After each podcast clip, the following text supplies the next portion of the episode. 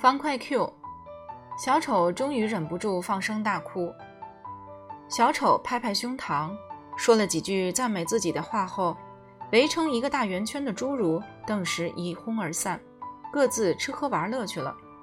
有些侏儒拿起桌上的水果吃，有些则忙着倒饮料。他们一面喝着那亮晶晶、闪闪发光的神奇的饮料，一面扯起嗓门，大声喊出各种香料的名称。蜂蜜、薄荷、香梅、黄根、禾草。弗洛德爷爷坐在一旁瞅着我。他虽然是个白发苍苍、皱纹满面的老头，双眼却仍旧十分锐利，犹如两颗晶莹剔透的绿宝石。我不禁想起人们常说的那句老话：“眼睛是灵魂之窗。”小丑又使劲拍了拍手。这场纸牌游戏隐藏的玄机，各位领悟出来了吗？小丑大声问道。大厅中的侏儒没有回应。小丑急得伸出双臂，四下挥舞起来。你们难道还不明白？弗洛德就是那个带着一副扑克牌来到岛上的水手，而我们就是那些牌变成的呀！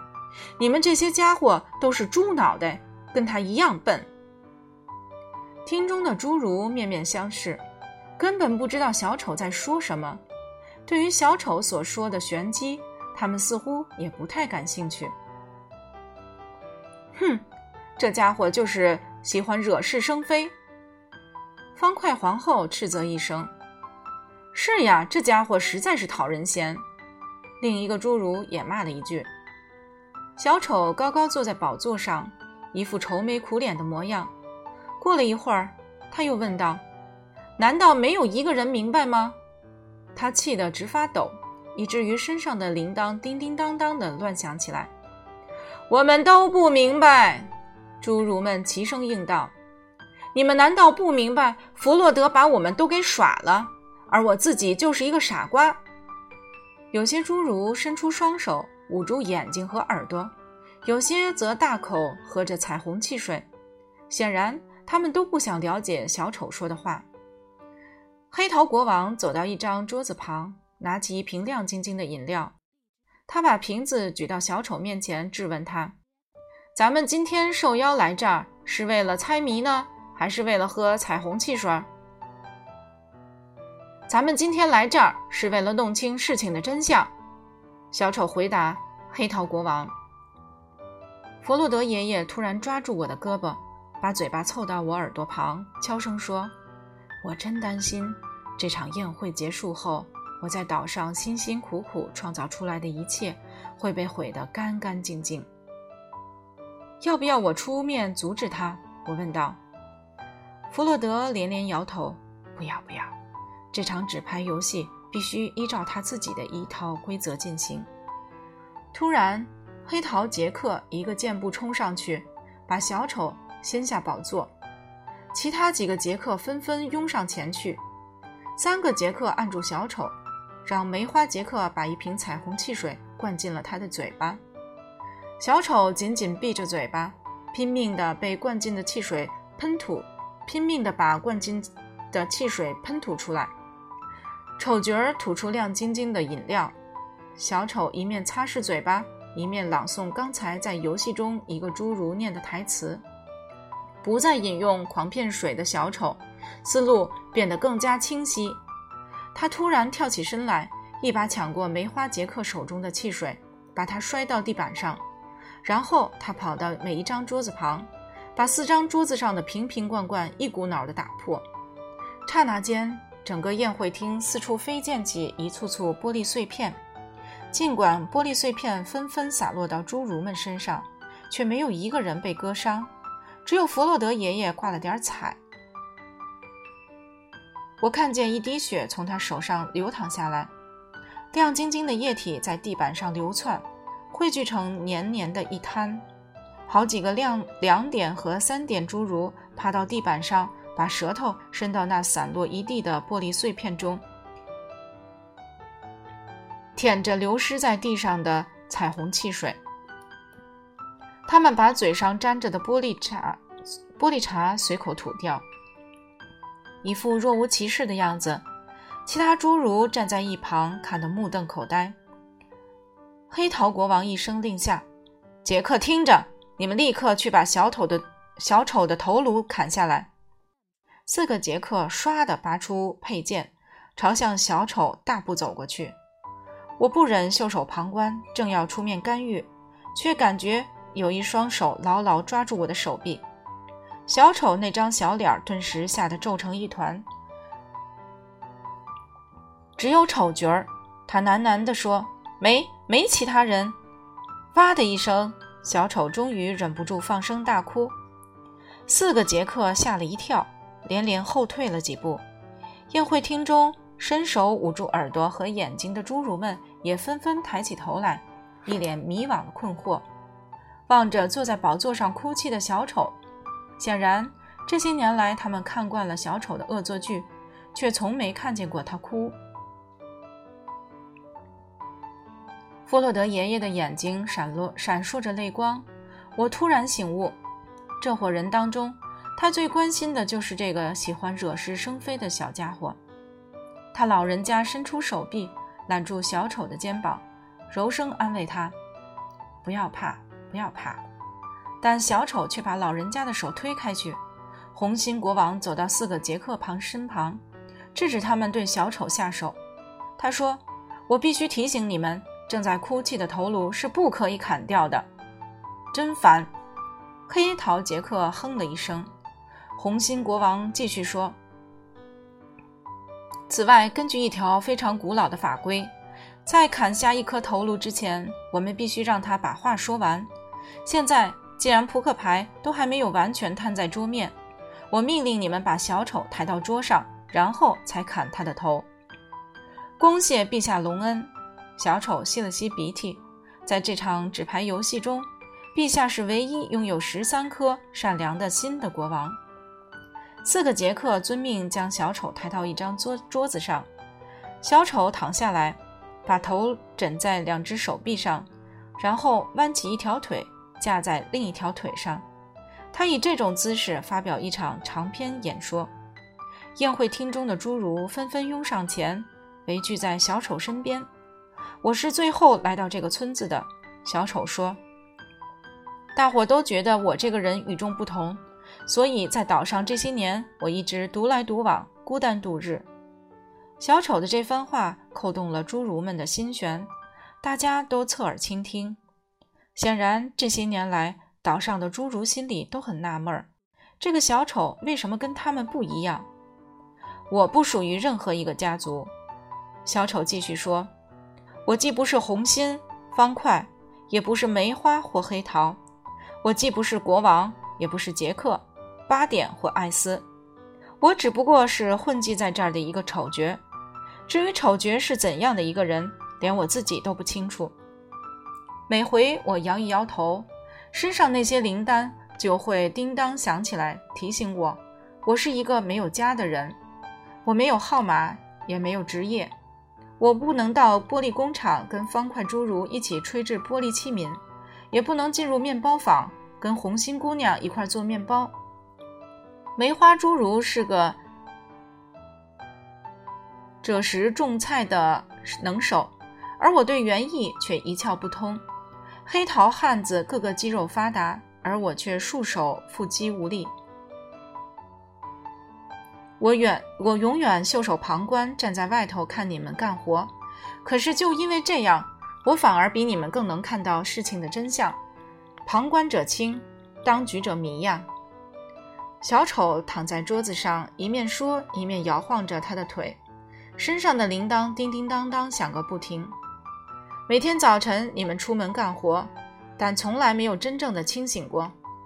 当然，你们天天看到太阳和月亮。看到天空中的星星，看到地面上一切会动的东西，但你们视若无睹。身为丑角的我却不一样，因为我是带着一个缺陷来到这个世界。我看得太深，也看得太多。听到这儿，方块王后不耐烦地打断他的话：“小丑，有话就直说吧。如果你真的看清了一些我们没看清的事情，尽管说出来好了。”我看清了自己，小丑说：“我看见自己匍匐爬行在花园的树叶间。你能够从天空俯瞰在地上爬行的自己？红心二问道。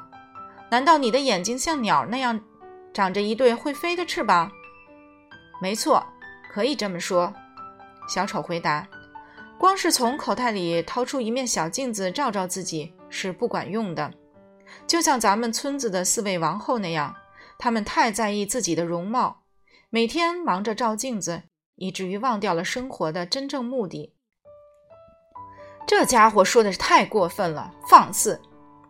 方块王后斥喝了一声：“我们就我们就这样任由他猖狂下去吗？”我不光是说说而已。小丑继续说：“我内心里深深感受到这点呀，我觉得自己是一个充满、充满生命的形体，一个不寻常的生物，有皮肤、头发和指甲，一个活生生的、清醒的傀儡，跟橡皮一样任人任人搓弄摆布。身为丑角的我，忍不住要问：这个橡皮人是从哪儿来的？”我们就任由他胡说八道。”黑桃国王气冲冲地说。红心国王点点头，附和黑桃国王的看法。我们活着！小丑挥舞着手臂欢呼起来，他身上的铃铛叮当乱响。我们生活在一个神奇的童话故事里头。我得不时捏一捏自己的手臂，以确定自己真的活着。常常捏自己会痛吗？红心三柔声问道。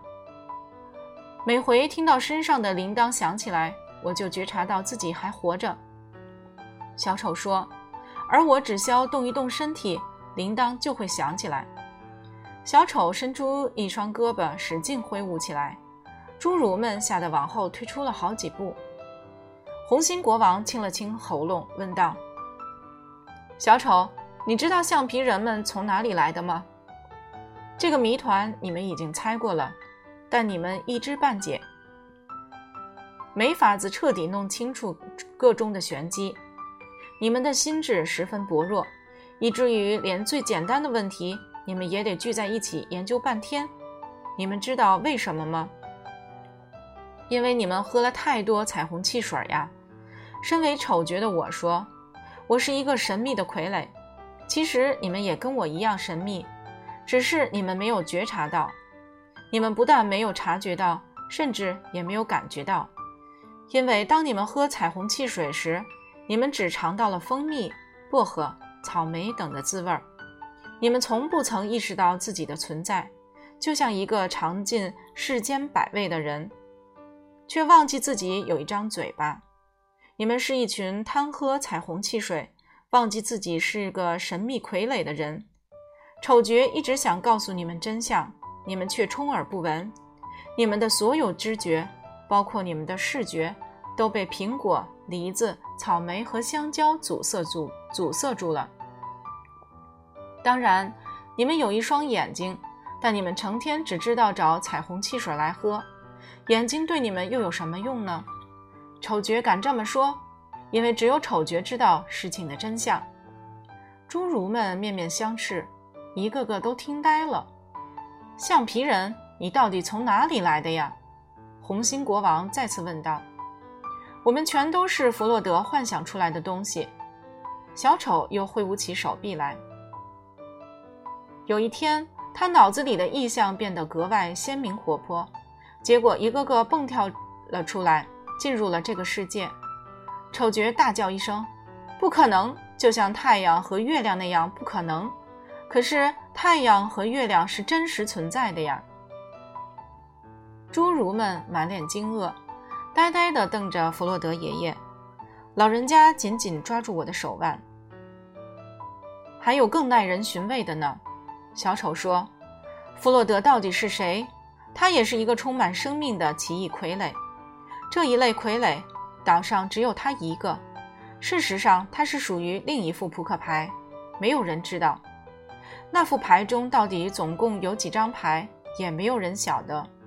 发牌的人究竟是谁？丑角只知道一件事：弗洛德也是一个傀儡。某一天早晨，他不知从哪里突然蹦出来，活生生出现在这个世界上。他到底从哪一位神祇的额头蹦出？丑角很想知道。丑角会一直追查下去，直到找到查答案为止。侏儒们纷纷骚动起来，仿佛刚从漫长的冬眠中苏醒。红心二和红心三找到一把扫帚，开始打扫起地板来。四位国王勾肩搭背，围成一圈，咬着耳朵，悄悄商议事情。过了好一会儿，红心国王才转过头来对小丑说：“我代表村中四位国王，沉痛地宣布，我们认为小丑刚才说的是事实。陛下听闻事实，为何感到沉痛？”小丑问道。他依旧躺在桌子上，但这会儿是侧身躺着。用一双手肘支撑住身子，抬起头来望着红心国王。这回轮到方块国王发言。小丑把事实告诉我们，我们感到十分悲哀，因为这意味着主公非死不可。为何主公非死不可呢？小丑恭谨地问道。死刑的宣判必须依据法规。梅花国王回答。真相大白后，如果我们任由弗洛德在村上走动，一看到他，我们就会想到，我们这群侏儒都是他创造出来的虚假东西。因此，弗洛德必须死在四位杰克的宝剑下。小丑从桌上爬下来，他伸出手臂，指着弗洛德爷爷，对四位国王说：“主人和他创造出来的东西本来就应就不应该住在一起。”因为彼此会觉得对方讨厌，愈看对方越不顺眼。弗洛德的想象力太过丰富鲜明，以至于到后来，他幻想的人物一个个都蹦出了他的脑子，进入真实的世界。不过，如果我们因此责备弗洛德，那就有失公平了。